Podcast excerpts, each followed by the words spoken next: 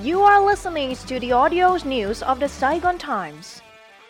Hello and welcome to the Saigon Times News. I am Taiki with the top 5 socio-economic events of this week. The Thai budget starts. National Assembly approves adding birthplace information into the new passports. Ministries seek feedback on fuel management and regulations.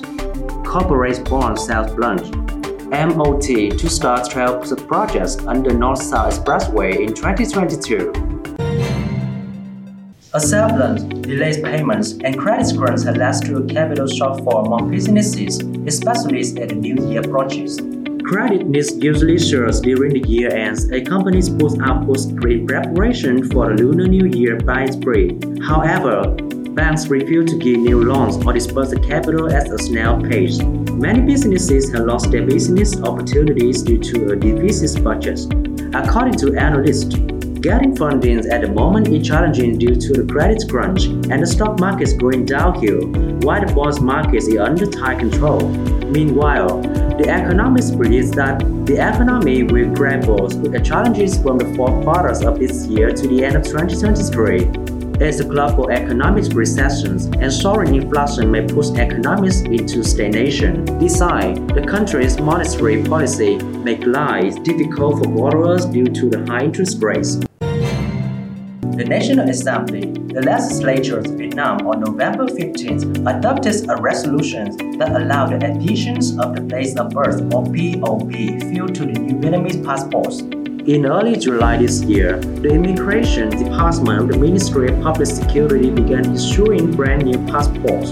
Shortly after that, Germany, Finland, and Czech Republic suspending issuing visas for those holding the new passports. Later, Germany and Finland decided to temporarily recognize new Vietnamese passport, provided that POB information is added into the observations page. The Ministry of Public Security on November 7 presented to the National Assembly sessions a proposal for adding the POB field to the personal identification page of newly designed passports. To mitigate the ongoing fuel shortage, the Ministry of Industry and Trade has drafted two official dispatches on the management and regulations on trading fuel and sends them to the authorities. In the documents, the ministry asked feedback from provincial and municipal governments and relevant authorities on eight main issues.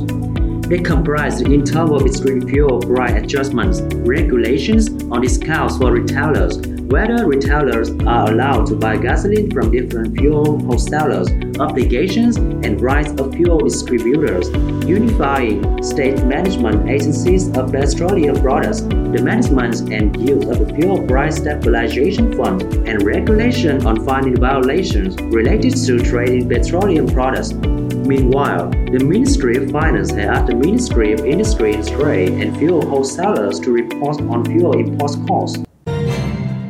The bond market is going downhill with a plunge in corporate bond sale volume between January and October, the Ministry of Finance says in the recent report. Bond sales in 10 months period dipped 25.2% over the same period in 2021 to 328.9 trillion Vietnam dollars with over half of the bonds being unsecured and offered by financial companies.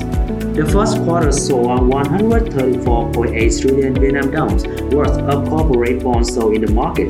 The figure adds steadily to 122.4 trillion Vietnam dollars in the next quarter and holds in the third quarter at 65.9 trillion Vietnam dollars before taking a nosedive into 5.8 trillion Vietnam dollars in October. Corporate bonds are the most common in the market, accounting for over 41.3% of the total bond sales. Of the amount, the bonds offered the real estate and construction company made up nearly 28.9% and 7.8% respectively. Meanwhile, the number of bonds redeemed before maturity surged 49.6% to 152.5 trillion Vietnam dollars over 2021.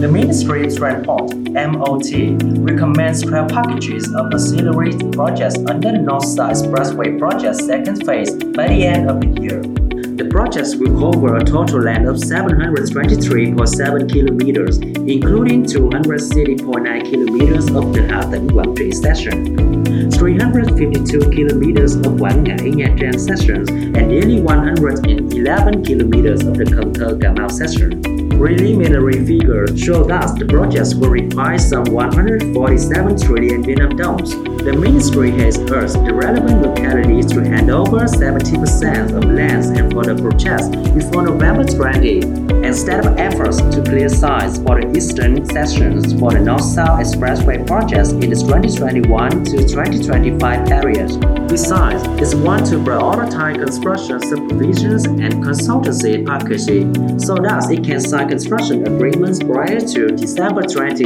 and break ground earlier than December 31st. However, the compensations and resettlements plans remain slow, making the plans of handover of 70% of lands for the projects fall behind schedule. That's all from us for now. Thank you and see you next week.